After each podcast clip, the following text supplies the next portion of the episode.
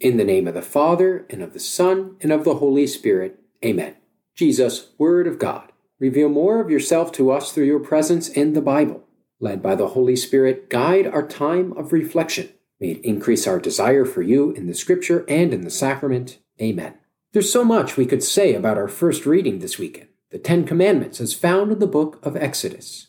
For the interest of getting to the other two readings, however, we'll keep the discussion about our first reading relatively short also because the Ten Commandments are so well known.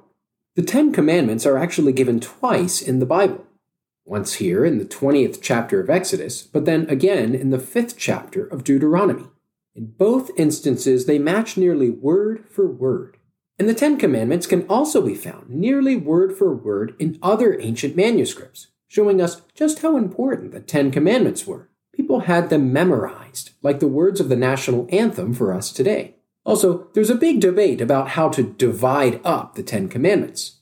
Some Christians will split the very first commandment into two and say that adoring God alone is first, while not making graven images of God is the second. Catholics, in contrast, divide the final commandment into two do not covet your neighbor's wife, and do not covet your neighbor's goods. Our second reading, although short, packs a powerful punch. Paul is writing to the Corinthians about the cross, which he describes as a stumbling block to Jews and foolishness to Gentiles. Let's look at both phrases. Remember that the Jews were anticipating a mighty Messiah who was going to arrive with power. He was going to kick butt and take names. Paul and the Christians are claiming that Jesus is this Messiah, and yet how could this mighty Messiah have died the humiliating and shameful death of crucifixion? It doesn't compute. How can this be a display of God's power? Meanwhile, Greek culture was dominated by philosophers, literally lovers of wisdom. Great orators and eloquent speakers were treated like athletes and movie stars. They acquired great fame for their charm and cunning. Yet here too, Jesus is certainly not a philosopher. How could dying on the cross be any sort of lesson in wisdom? But Paul says that the cross is both the power of God sought by the Jews, as well as the wisdom of God sought by the Greeks. Our translation at Mass, which is a little wacky, fails to include an understood form of the verb to be. But this is what Paul is saying. We proclaim Christ crucified, which is Christ the power of God and the wisdom of God. How can this be? Because the foolishness of God is wiser than human wisdom, and the weakness of God is stronger than human strength. We turn now to the gospel. It's Jesus' temple tantrum, if you will. In fact, all four Gospels recount this story, a further affirmation of its historical accuracy.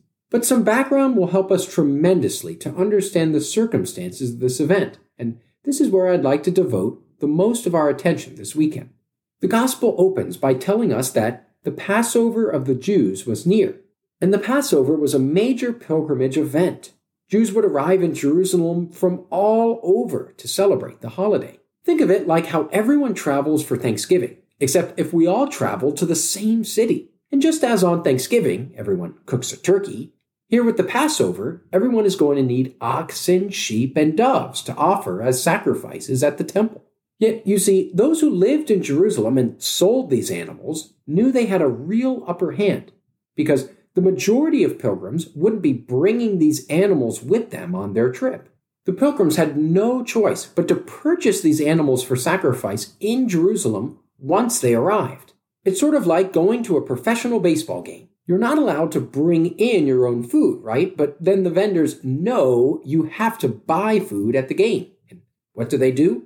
They hike up the price. But to push the baseball game analogy even further, imagine that as you purchase food at this hypothetical baseball game, you have to do so only with a specific currency available at the ballpark. This is sort of like what happened at the temple. Foreigners were not allowed to pay for anything in the temple with their own money because their coinage had images of kings and rulers on it, which was a direct violation of what we heard in the first reading about having other gods before the Lord God. So money changers were needed to exchange this currency for money acceptable to purchase the animals. This is why money changers were present in the temple. And we can safely assume that these money changers, too, probably were not the most fair of businessmen. All of this is to say that when Jesus drives out the animals as well as the money changers in the gospel this weekend, He's doing so not only because he was upset at the sight of commerce taking place at the very doorstep of the house of God, but also, and although this is not explicit in the text, this commerce was likely also fleecing the average pilgrim, pun intended. Jesus' anger is directed towards this injustice. So that's it. That's your Sunday setup for this Sunday, the third Sunday in Lent of year B. It's just a reminder if Sunday setup helps you better prepare for Sunday Mass, be sure to please spread the word and share this podcast with a friend. May this knowledge of the story behind the scripture allow you to encounter Jesus Christ in a new way this weekend. In the name of the Father, and of the Son, and of the Holy Spirit, amen.